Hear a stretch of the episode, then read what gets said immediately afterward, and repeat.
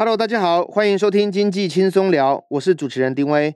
那二零二二年即将结束啊，回顾今年，今年我认为就是风波不断啊，不管是什么天鹅啊，从年初的俄乌战争到后来的 Fed 升息，以及通膨啊，那现在通膨不是最大的问题，现在市场上是对于明年全球的景气衰退啊，经济衰退哦，疑虑是在此哈。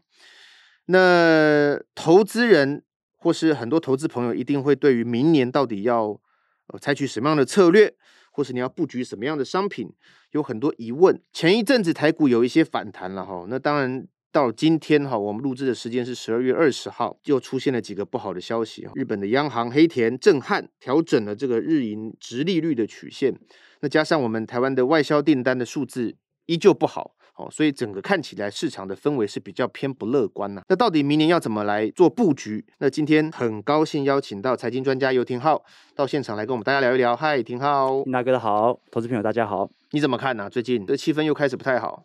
我今天最重要的新闻应该就是日本直利率曲线的新闻吧。嗯，不过我觉得日本是内部压力算是蛮大的啦。它它不只是属于日元狙击者的问题哦，它还包含着呃今年最为显著的问题哦。我们看到在日本内部在聚焦的，就是台湾和韩国在今年的人均 GDP 已经正式超过日本了。嗯，那从物价层面来做思考的话，老实说不太可能会超越。从实质角度，那最有可能的就是由于日元的走贬，所以日元走贬已经是让今年日本人购买力大幅衰退的主要原因。那么接下来有没有可能采取相关的货币政策，甚至可能升息，都是值得探讨的。但你说的对啦，整个二二年呐、啊，其实大多数的讯息都无法预测到。我最近因为年末嘛，不是我们每年年末都会去预测明年的整体经济走势嘛，我就好奇，我去翻了一下二零二一年，不管是经济啊，或者说各大杂志啊，针对二二年的预测啊，老实说，能够精准预测。测的媒体真的不太多，不管是升息的次数、乌俄战事对于大宗资产的研判，或者景气的修正幅度，其实很难精准。所以它其实暗示着一件事情，那就是想要在这个时代，针对不管是一年期、一个季度啊，甚至是未来一个月度的行情猜测。难度都是很高的，我们只能大致摸清楚方向。那么，即使摸清楚方向了，这个时间线它又可能会受到联总会的干预，它可能延长，也可能缩短。所以，我觉得在整个二零二三年的。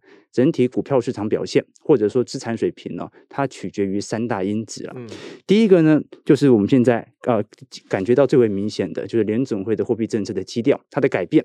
那它整体的改变基调哦，它可以延长本轮的景气下行，或者缩短本轮的景气下行，端看它如何看待通膨的想法。那另外一条是属于景气的自然修正。其实就算联总会不干预了。二二年到二三年景气下行，它也是迟早的事情，因为本来三到四年就会有库存循环。上一次是一八年，再上一次是一五年，再上一次是一一年，所以三到四年的库存循环本来就应该逐渐发酵，景气本来就该下行。那最后一个是板块面的移动啊，就今年价值股跑赢成长股，这是一个市场目睹的一个现象。那到底这项趋势它能够维持多久？所以我觉得我们待会可以从景气面。啊，从联准会的货币政策，以及从板块的角度来深度分析，来大概预测一下短中长期，也就是现在。呃，反中期反弹肯定是结束了，那乖离会下修到什么幅度？会不会破前低？再来，明年年初的表现是不是联准会的货币基调？它会取决于明年上半年绝对底部是不是会出现。那长期最后就看景气了嘛。如果明年的景气其实是有复苏的迹象在的话，那可能就代表着本轮并不会发生系统性崩盘年，它只是一个幅度比较大的库存周期的循环。我觉得可以用三个面向来做一些思考。嗯。诶，廷浩刚刚讲了蛮多，我们待会可以再细聊。那我这边也分享我几个观点哈，也让廷浩了解。因为我们前阵子其实做了一个这个叫做明年，我们挑了呃十几家呃千亿级科技业的 CEO 做一些调查哈。大致上的方向是这样，基本上大家对明年他们自己的营运都是偏保守的。嗯，OK 好。那另外，因为我们是其实是电子业的上中下游都有囊括在里面啦，在调查的范围里面。另外一件事情就是，呃，地缘政治是他们最担心的事情。OK，好。第三点就是刚你讲到的这个库存的问题，多数的人都认为在明年的第二季末，那可能现在因为最近的法说会陆陆续续释出，差不多都是会预测到明年的上半年。这个库存的问题就会舒缓。当然，现在最近有零星的几家，我是看到有一些公司是说可能不会这么快，也有可能延到这个 Q 三。这第一个是库存的问题，以及我们调查的这个对明年的展望预测。再来，其实是。呃，原来哈，因为每一季大家都会开始讨论 Fed 的这个，就像你讲的，就是大家你从二零二一看二零二二，其实没有人会预测到今年 Fed 会这样子做嘛哈。那原来预期是明年二零二三年最快有可能在第三季以后就会降息，但从这一次最近鲍尔这个的谈话看起来，以及这个整个 Fed 的释出的氛围，基本上明年好像没有这个可能性了。那再回过头来看台股，现在台股就是呃一一点风吹草动哦，因为加上也是年底啦，外资可能有点稍微休息了，都是靠内资盘。像今天这个事情哇，那个早早上的那个盘中就分时走势就是直线的开始往下崩哦，最后跌两百六十几点，台股现在有点脆弱，你觉得这个状态会到什么时候？我觉得这个状态哦，它要一直取决于经济衰退的发生。其实我们刚才有一条时间线啊，就是大多数人对于明年是不看好的。对，那么按照当前的积极效果啊，明年就算不是进入萧条，明年进入经济衰退的可能性几乎是百分之百。我们讲呃比较清楚性的定义啊，连续两个季度 GDP 负增长就算经济衰退了嘛。那明年二三季欧美市场是几乎一定经济衰退的。那么我们按照资产投资的逻辑，因为股票市场它会领先啊。整体的库存循环或者实体经济大概六到九个月提前反应，嗯、所以如果明年二三季是经济形势最恶化的话，那往往前推六个月的话，其实差不多就是第四季到明年一季初整个。股票市场的绝对底部出现的几率就应该算是蛮高的。当然，这纯粹是从基本面的角度来做回推。刚才我们做了很多预判，哦，说明年的景气的展望为何？我们二零二一年也会做这样的展望啊，但是往往会被现实而打乱。而这个现实是什么？就是联总会的货币政策的基调，它可以延长这个时间，它也可以缩短这个时间，甚至它可以提前，它也可以延后。所以，明年整个景气的最低点什么时候出现？它跟货币政策什么时候退场就比较具。剧烈的相关，当然，现在大多数的人。我看到的大部分专家都认为，明年的利率保持在高位，这对于当前的股票市场不是一个好现象。嗯，那我反倒会认为这是一个短空，但是是一个长多。怎么说呢？嗯、各位要这么想哦。你看大摩最近所出炉的报告，大摩是百分之百的标准空头啦。好、哦，就是他完全看坏明年的景气，而且认为股市一定会再破底，认为标普百指数会回档到三千点。他的基调就是认为明年利率不会这么高，明年一定降息。那他的利润。就是认为明年会崩啊，崩盘当然就降息啦。嗯、哦，所以你像小摩的看法就不一样，小摩认为明年的利率水平会维持在五趴以上，而且可能还持续调升。原因为何？就是经济够强势嘛。所以我个人的想法是认为啊，基本上联总会竟然释放了明年保持在利率高水平的基调，它其实也暗示着经济能力是有能力去承受本轮的景气下行的。虽然不至于到软着陆，因为经济难免要衰退，今年基期高嘛。但是我认为明年会进入一个经济衰退，但是不类似，不会进入到经济萧条的一个。可能性是比较高的。我认为主要的原因是因为劳动力市场的变化，呃，技术性衰退，明年基期角度一定是负增长。但是劳动力市场哦，我观察到美国现在劳动力市场是非常紧俏的。哦，现在就业市场还不错啊，很多数据。对，你虽然看到大部分的新闻都传出科技业在裁员，但其实你会发现仅限于科技业和部分的金融业。如果你去看实体零售商哦，沃尔玛没裁员啊，这个星巴克、麦当劳、家得宝。都没有裁员，为什么？因为这很明显，美国在过去两年呢，第一迎来史上最大的退休潮，第二，难免因为疫情，所以的确带走了很多的劳动力人口。所以其实美国到目前为止都是极度缺工的。如果你看职位空缺数跟失业人口的比值啊，大概是两倍。什么意思啊？美国现在的失业人口大概六百万人，但是美国目前的职位空缺数是一千一百万个。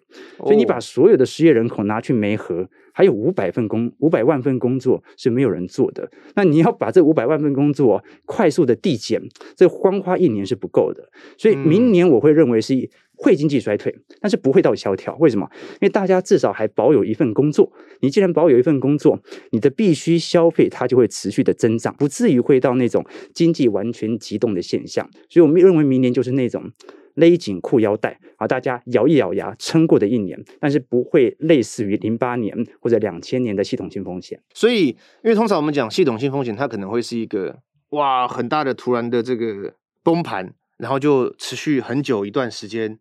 哦，一般人投资人可能会这样理解，一般哇，这个很长一段时间的很低迷啦，景气很低迷啦，然后大量的这个失业，但现在看起来并不是，尤其是刚刚廷浩讲到美国就业市场，其实它供需是失紧的，可是会不会一直这样没合不成功呢？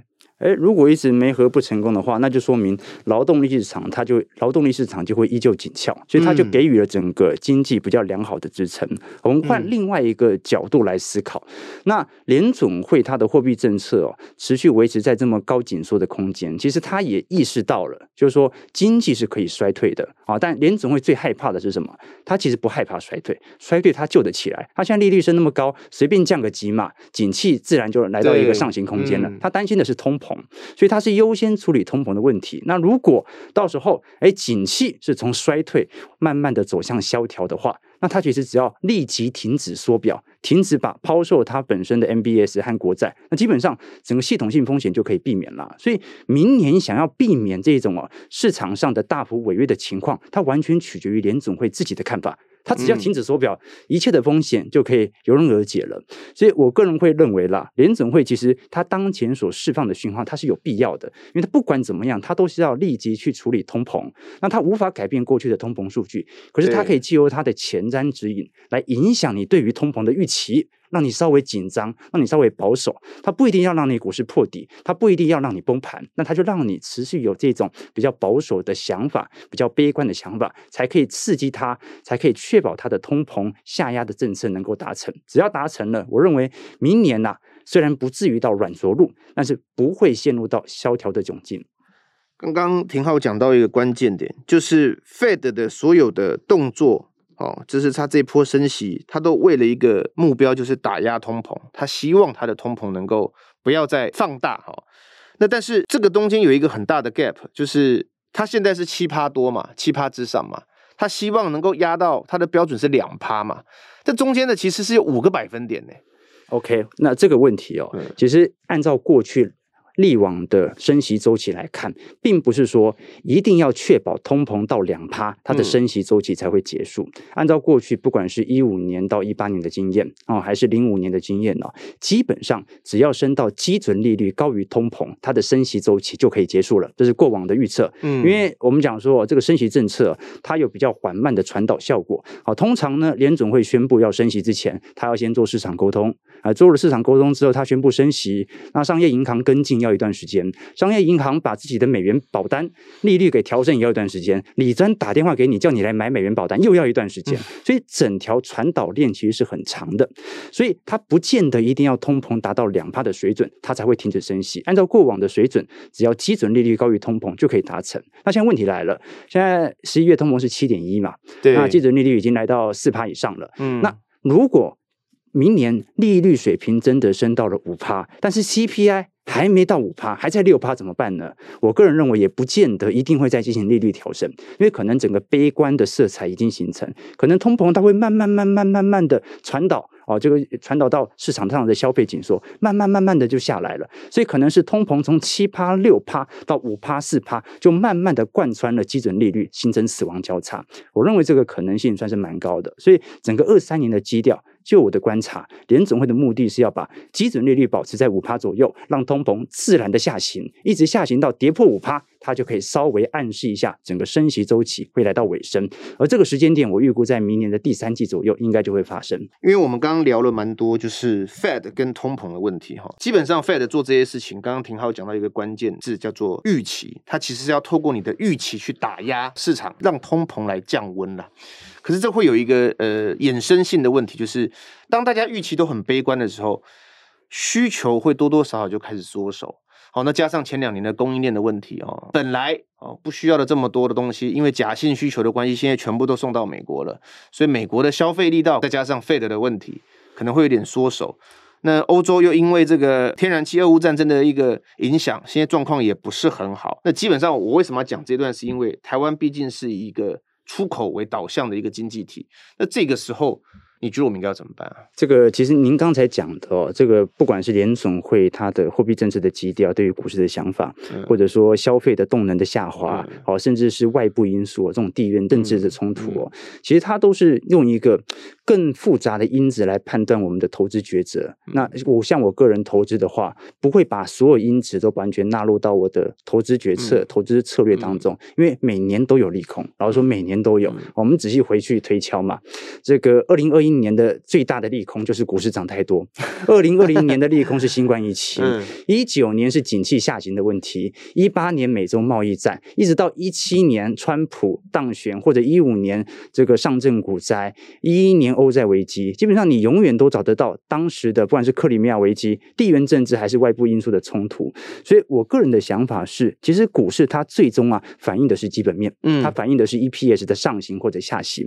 那么有很多的因子，它可能会影响到 EPS 的上行或下行。那有什么因子它会比较具有长期性的影响呢？基本上就是第一，这家公司的获利或者本身的展望；第二，我认为。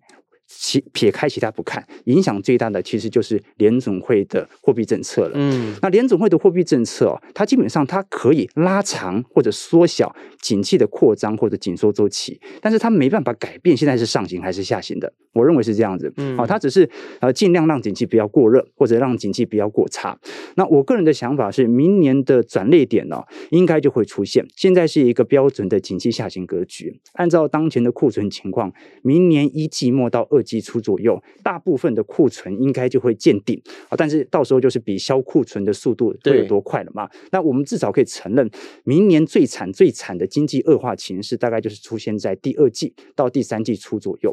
所以按照股价回推的话，其实股价提前六个月到九个月反应，明年上半年，我是认为绝对低点出现的可能性是蛮高的。那很多人想说啊，不行啊，那联总会如果他这个时候又来一个回马枪啊，稍微利率调升一下怎么办呢？我个人认为哦，那顶多就是针对它的呃股票市场的跌幅或者涨幅稍微增加，但是不会改变趋势。就好像市场上喜欢去预测联总会的预测，但是其实联总会自己也在预测市场的行为，它是一种市场博弈的关系。对，以前我跟投资朋友讲过一个笑话嘛，呃，这一对小男女走在这个路上啊，女生就看男生，感觉若有所思，女生就问男生说：“哎，你在想什么呢？”男生说：“我想的跟你想的一样。”女生说：“下流，就是我在预测你的预测。”就是我们如果每天一直去思考说林总会怎么想的，我们怎么想的，林总会怎么预测我们怎么想的，我们怎么预测林总会怎么想的，那你的投资决策就容易出现失误。你不得否认的一件事情就是，现在就是景气下行格局，明年见底的可能性是很高的。那你就可以在这段时间内决定好你自己的资金即将针对你有兴趣或者你有研究的板块来即将做投入。所以，我个人的想法是这样的：每三到四年都会有库存周期的变化。那现在就是迎来比较显著的库存周期。那加上今年也有通膨，还有这个地缘政治的问题，所以跌幅稍微大一点点是可以接受的。但它仍然不改变，这是一个三到四年的循环的低点。所以你错过了二二年底到二三年初这一波的库存循环，下一次再遇到可能就是二五年以后的事情了。所以我反倒会觉得大家应该要掌握一下接下来一到三。三个季度的行情，这一波股市不一定破前低，但是如果有破前低的话，那基本上它是会一个，我认为是一个中长期不错的好买点。嗯，因为刚刚你讲到一个关键时间叫做六到九个月，那假设第三季库存能够消化的话，那是基本面反应回推到往前，就是一，其实就是第一季耶，差不多，差不多就是现在嘛，因为你现在十二月剩没几天了，对对对，甚至有可能是现在。对，那如果说。因为现在其实哦，从我们的每天在看我们同事写的稿子来看，各行各业今年都不好了。不管你是传产还是科技啊，我是说现在当下啊，大家都有库存的压力，大家都有需买盘缩手的问题。那假设明年投资人开始哦，真的，一 Q 我要准备开始布局了，哦，那当那个负面的因素也慢慢消化掉了，你会选择哪一些方向？OK，呃，先区别一下，你像今年从板块当中啊表现最为亮丽的，如果以美国股市四大指数来看，当然就是道琼嘛。嗯，那道琼都是一些传产价值股，所以以前我们常开玩笑啊，这个巴菲特什么时候成为世界首富？巴菲特伯克夏什么时候能够有绩效亮丽？一定要股灾，所以他可能十几年才成为一次绩效比较亮丽的股票。对，那价值股就是这样子，就是在股灾的时候，它能够彰显它的价值。那今年也有很多人啊，作为顺势操作者，他可能。针对这些传产能源股，富兰克林可乐啊、波克夏或者这个开拓重工等等这些传产能源股来进行做多。那我认为明年这条趋势应该就会改变。那作为一个周期投资者，现在应该寻找的是属于估值被严重错杀的这些科技股来进行挑选，我认为会比较适合。那台北股市也是，但是还是有分产业，不同的产业所受到的题材不太一样。那我个人的想法是哦，如果是当前度思考层面大家比较聚焦的几个题材啊，比如说第三代半导体，啊，比如说过去一年炒比较红的呃半导体的代工啊，或者是我们看到的电动车啊这一类。我们不能说明年不会涨啊，它，但是我认为啊，受到题材再度燃起的可能性是低的。这其实呃，在股市打滚过几年都知道了，只要当年呐、啊、是被炒作比较凶的题材啦，未来两年都不是特别好。我们一九年的被动元件，到二零二零年我们开始炒五 G 嘛，嗯，结果现在变电动车。那其实题材就是这样啦，就是呃，当题材发酵之后的几年，它的整体的实质经济的发展是不错的，就好像今年在实体。投资还有在增加的，其实是五 G 最多啊。今年五 G 基地牌大爆发，嗯，可是五 G 概念股大家已经遗忘了，因为去年炒光了，对不对？还有一些网通，还有网通，对不对？那今年大家呃炒比较凶，算是电动车啦，嗯啊，但特斯拉这几天股价也频频破底嘛。天哪，对啊，特斯拉的那个股价从今年以来算跌了六成呢。没错，哎呀，所以我觉得明年的布局方向哦，我们不要说一定要布局什么，而是避开这些。避开这些具有题材性的，那如果是属于啊、呃、比较属于保守性投资者，我会认为啦。我们只要去掌握到整个景气周期的相对的低点来进行布件，其实就可以了。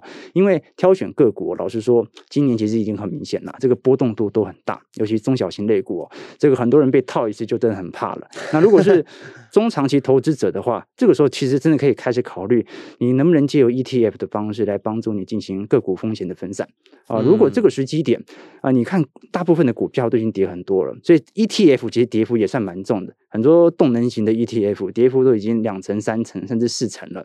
那这个时候来进行部件，来赚一个接下来的科技景气财是重要的。其实你会发现，从大周期来看，这个带动指数创高的，往往都是这些科技股啦。可是科技股轮替周期又太快，你可能买一档股票，哎，隔隔两三年，很多科技股都创高，就它破底了，对不对？所以最好的方式就是你要投资科技股，但是你不要被个股风险所影响。那最好。做的就是科技型的相关的 ETF 或者基金，这是我认为比较具有投资前瞻的方向啦。如果看整个大周期的框架，你会发现，其实这个市场上啊，每隔十年它都会有一个原物料周期，二十年会有一个生产力周期，每个时代涨的族群都不太一样。我们回顾历史哦，一九五零年到一九七零年那个时代，二十年的生产力周期啊，它涨的都是这些科技型股票。嗯，当时最具有前瞻性的这些概念股。那个时候叫做漂亮五十宝贝，一九七零到一九八零，它就标准的原物料周期。这一段时间涨的股票都是一些能源概念股啊，你讲的两次石油危机嘛，所以是原物料价格上涨，股票表现不好。一九八零到两千年，我们叫做 The Great Moderation 大平稳时代。这段时间又是属于科技股大幅扩增、网络概念股大幅拉抬的一个对象在，但这段时间原物料价格表现就不好。嗯，两千年到两千零八年又是原物料族群，房地产炒得特别凶，股票市场长期套牢。那零八年一直到现在，其实都是属于生产力周期，股票价格或者说指数可以创新高，绝对不是因为可口可乐多卖了几罐，一定是有更新颖的科技创新开始产生，嗯、而这个就是未来资本财的赚取空间。但是因为科技的更迭速度又很快，所以你必须用 ETF 来取代代替。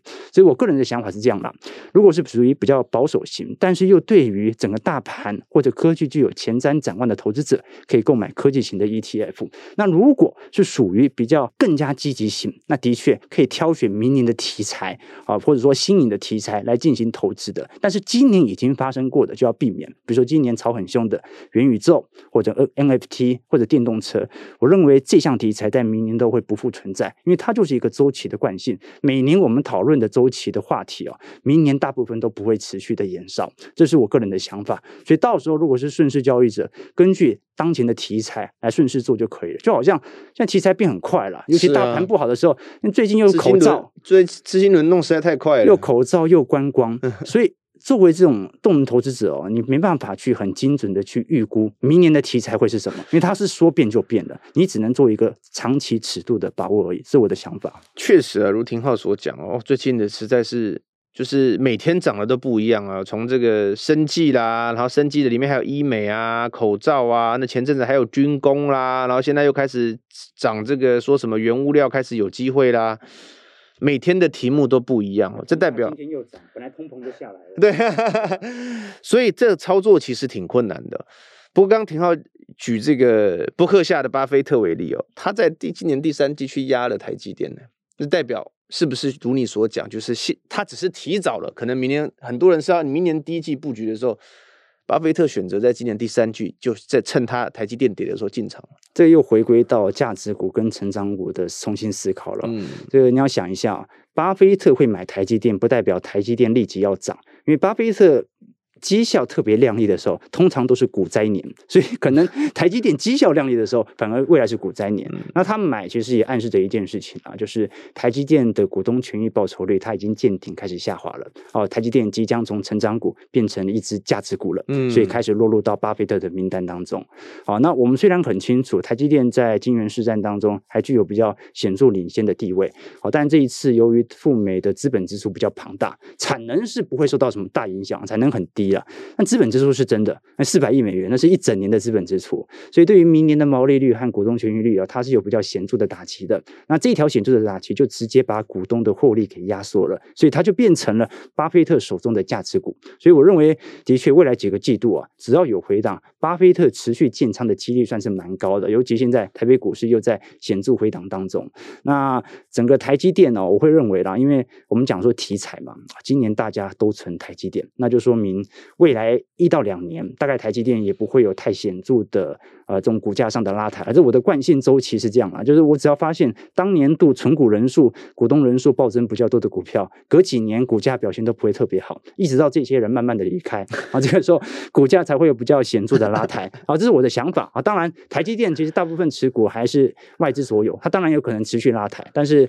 根据我的惯性回推啦，你要期待它有巨额的价格上的报酬，难度是比较高的。你当然可以选择像巴菲特一样，就默默的持有。那下一次股灾，也许它给你不错的抗跌的稳健性。其实我们可以看哈，刚刚有提到今年非常多天鹅，所以对股市的这个呃，当然趋势今年是走跌嘛哈，那就从基本面来看，也是进入一个哦反映这个我们经济情况的一个走势。那但是很多投资朋友他是对存股是有兴趣的，以及他可能就在做这件事情。那从二零二二跨到二零二三之后，哦，当然可能从刚刚廷浩讲的，可能一 Q 二 Q 明年也许是一个布局的机会，但存股他可能投资的方法未必是买一个价差这种概念。廷浩你怎么看？呃，首先还是要区分一下啦，就是纯股跟纯 ETF 还是不太一样的。存、嗯、股就是纯单一个股，存、嗯、ETF 就是把个股的选择交由投信。那么你只负责择时投资，你选择什么时候要布局这档 ETF，跟随着景气的价差。那我认为，如果真的是要做存股，就代表着你可能会持有这档标的非常长的一段时间，甚至到退休。所以，除非这档个股它具有很长期的护城河，要不然根据产业的迭代，其实个股能够。存活在这个市场上好几十年的可能性是蛮低的啦。最近我才回去翻了一本书啊，是我以前大学教授推荐我读的啊，是一位史丹佛教授所出炉的，叫做《基业长青》这本书。哦，啊，那这本书他就聊一九八零年代、一九九零年代。当时最受欢迎的几家的全球性的公司，他认为最有可能基业长青、永续循环的这些个股，他认为长期以来绩效会肯定会十分亮丽。那当时挑出哪些公司呢？比如说 Sony 啦，嗯，比如说 Ellison，比如说 Motorola 啊，比如说 AT&T、Nokia 这些概念股哦。结果还不到十年呢，在两千年进行回撤了，全部都跑输给标普五百指数。所以就算是这种国际型的企业，我们不姑且不论台股，我们就想这种。国际型的企业哦，它其实每十年的更迭速度也很快的。你来观察一下，现在在全球市值前十大的企业当中啊，有苹果、Amazon、脸书、回答啊这一类哦，过去十年前它存在吗？其实有一半都不在前十名的排行榜当中。嗯，好，这说明一件事情哦，这个时代的周期轮动速度其实很快的。所以第一，真的要存股，那一定要避开电子权之国。就算是台积电，你也要思考，这台积电什么时候成为全球晶圆霸主的？也不过就一七年、一八年的事。一七年以前是三星呐，好，在三星以前是日本的 IDM 厂啊，对不对？所以这个周期轮动速度这么快哦，你说我二十几岁存股，六十五岁退休，把它换成现金，这四十年之间，这个个股会发生很多事情啊。所以我觉得，如果是真的有长期投资的打算，那存 ETF 会比较适当。好，这些银行股它都会长期存在，而银行底下的这些投信所发行的 ETF，它就自动帮你把个股的风险给筛选掉了。这是第一点。那再来，我们刚才提到说，因为我个人买股票有三个原则啦，好，就是买什么。买多少和何时买？买什么是取决于你要买个股还是 ETF，你的个股风险承受能力。那我会建议大家选择 ETF 或者选择基金的方式。买多少，这个就完全取决于你的资产的承受能力。有些人喜欢高配息多一点，他想要退休了啊，所以多领一些股利，这可以接受。有些人呢，他具有科技的前瞻想象空间，所以要赚取长期的资本价差，所以他就选择科技动能型的 ETF，帮助我自动汰弱换强，但是我能够选择市场上。上最顶尖的这些让指数创高的科技公司，那唯一我们今天探讨的问题哦，就是呼应到主题，就整个景气循环的何时买的问题。嗯，我们已经知道要买什么了，也知道要买多少了，那什么时候要买呢？那按照当前的库存循环，其实整个绝对底部，刚才提到嘛。第一季出现的几率算是蛮高的，那你不一定你要挑一天把它投完，你可以分别一到两个季度，可以六个月到九个月，就把成本均摊在一个年度。好，比如你把成本均摊在二零二三年，那二零二四年、二零二五年，到时候牛市回归的时候，你就可以不用把这笔资金做投入了嘛，你等于是把成本都已经均摊在现在的位阶。嗯，所以我认为这是一个不错的。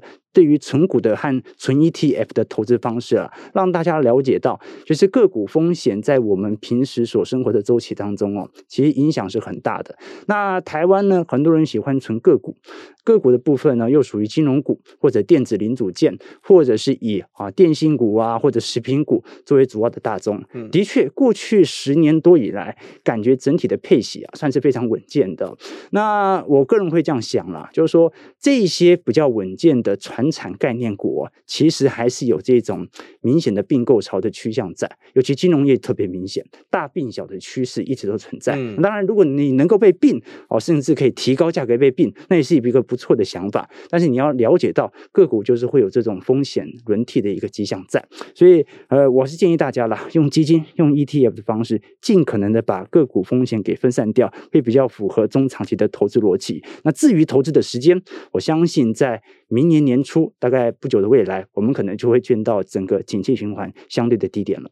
我觉得也有意思哦，就是我们前阵子也去看了数据，当然媒体有报道过了，我们就举两档股票为例了哈，因为我们都每天都有在观察哈。像台积电最近的是大户在部件，但散户在逃跑，就尤其是它前一波反弹的时候，散户很多人都慢慢的哦，它涨了它就跑了哈，反而大户开始部件了。那另外有一个是。妙的是这个红海，特别举红海是因为红海是这个大户在撤退哦。最近我讲最近啊，当然每一天的变化不太一样。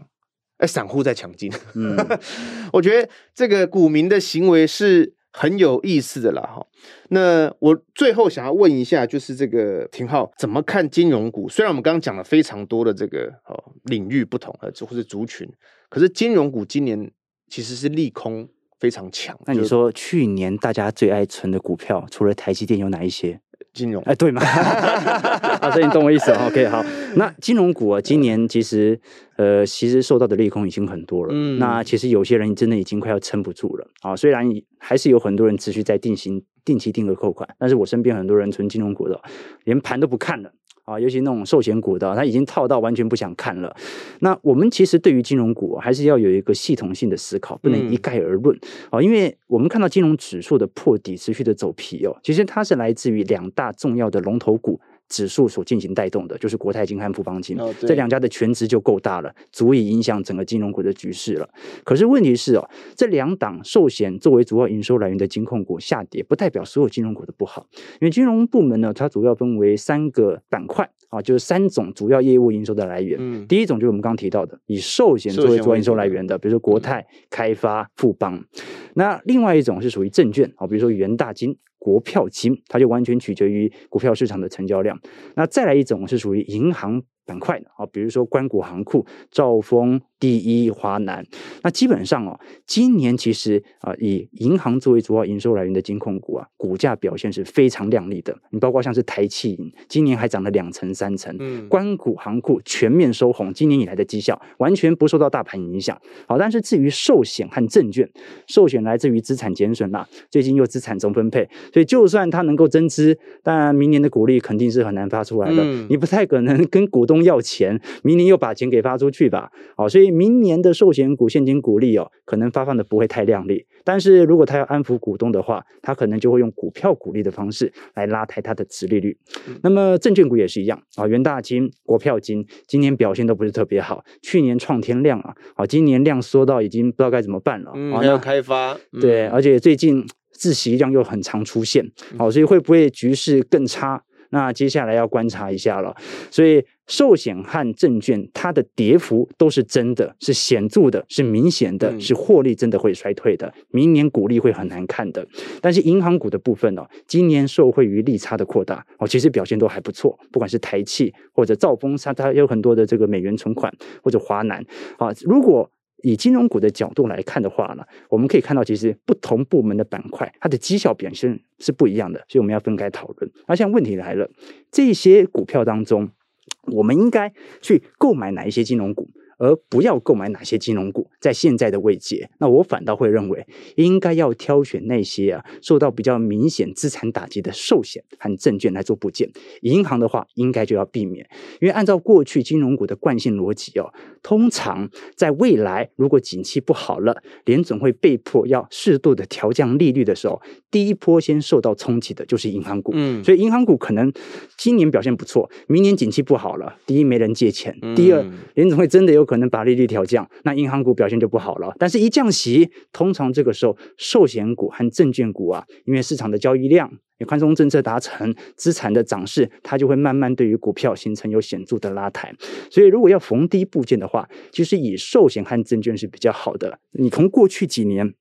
也看到非常明显的走势。我举例哦，你看一下本轮金融股的牛市它是怎么结束的？这一开始，二零二零年当时三月份降息嘛，降息之后呢，在年底啊涨的第一波就是寿险股。嗯，那年底的时候哪些金融股表现的最为差劲？都是官股，为什么？因为降息。那尤其在二零二零年底到二一年初的时候啊，银行股又再摔了一波。为什么？因为那个时候啊，这个央行打房了，打炒房对不对？当时做了很多这个信用管制啊，或者说呃相关的房贷成数的限缩。那你房贷成数限缩，那银行手上一堆钱，那个时候又资金腐烂，那根本就放不出去，嗯、所以对于银行业务的冲击就很大了。那所以银行股它是什么时候才开始回到牛市氛围？它是整。个二零二一年的整个大牛市已经走到尾声的时候，它在二二年今年开始开始有比较亮丽的绩效，嗯，所以今年台北股市哦年初的时候。跌势很缓慢，原因是什么？就是银行股冲很多，银行股今年都在创高，嗯，所以我们就可以理解到这个周期的现象。现在买，你就要挑捡便宜的买，那那些抗跌的，你就要避开。为什么？明年会跌回来。所以银行分为这三个部门来看，我觉得会比较精准。透过今天的分享，我觉得听众朋友应该收获很多哈。呃，还是要在这边做一个提醒，就是不管做任何投资都会有风险啊。如何利用一些诀窍或是投资方法哈，或是像刚刚廷浩讲的，你就可以分散啊，不要一次就是。压下去，来趋吉避凶，这个功课大家都要做。今天谢谢廷浩百忙之中到我们节目来跟我们听众分享二零二三年要怎么来投资，那趋势方向策略。那最后对本集节目有任何问题的，希望能够你们也可以在底下留言，我们会在呃下一集的节目中为大家解答，或是你有想听的议题，也都可以告诉我们。今天的节目就到这里，我们下次再见，谢谢谢谢廷浩，拜拜，谢谢，拜拜。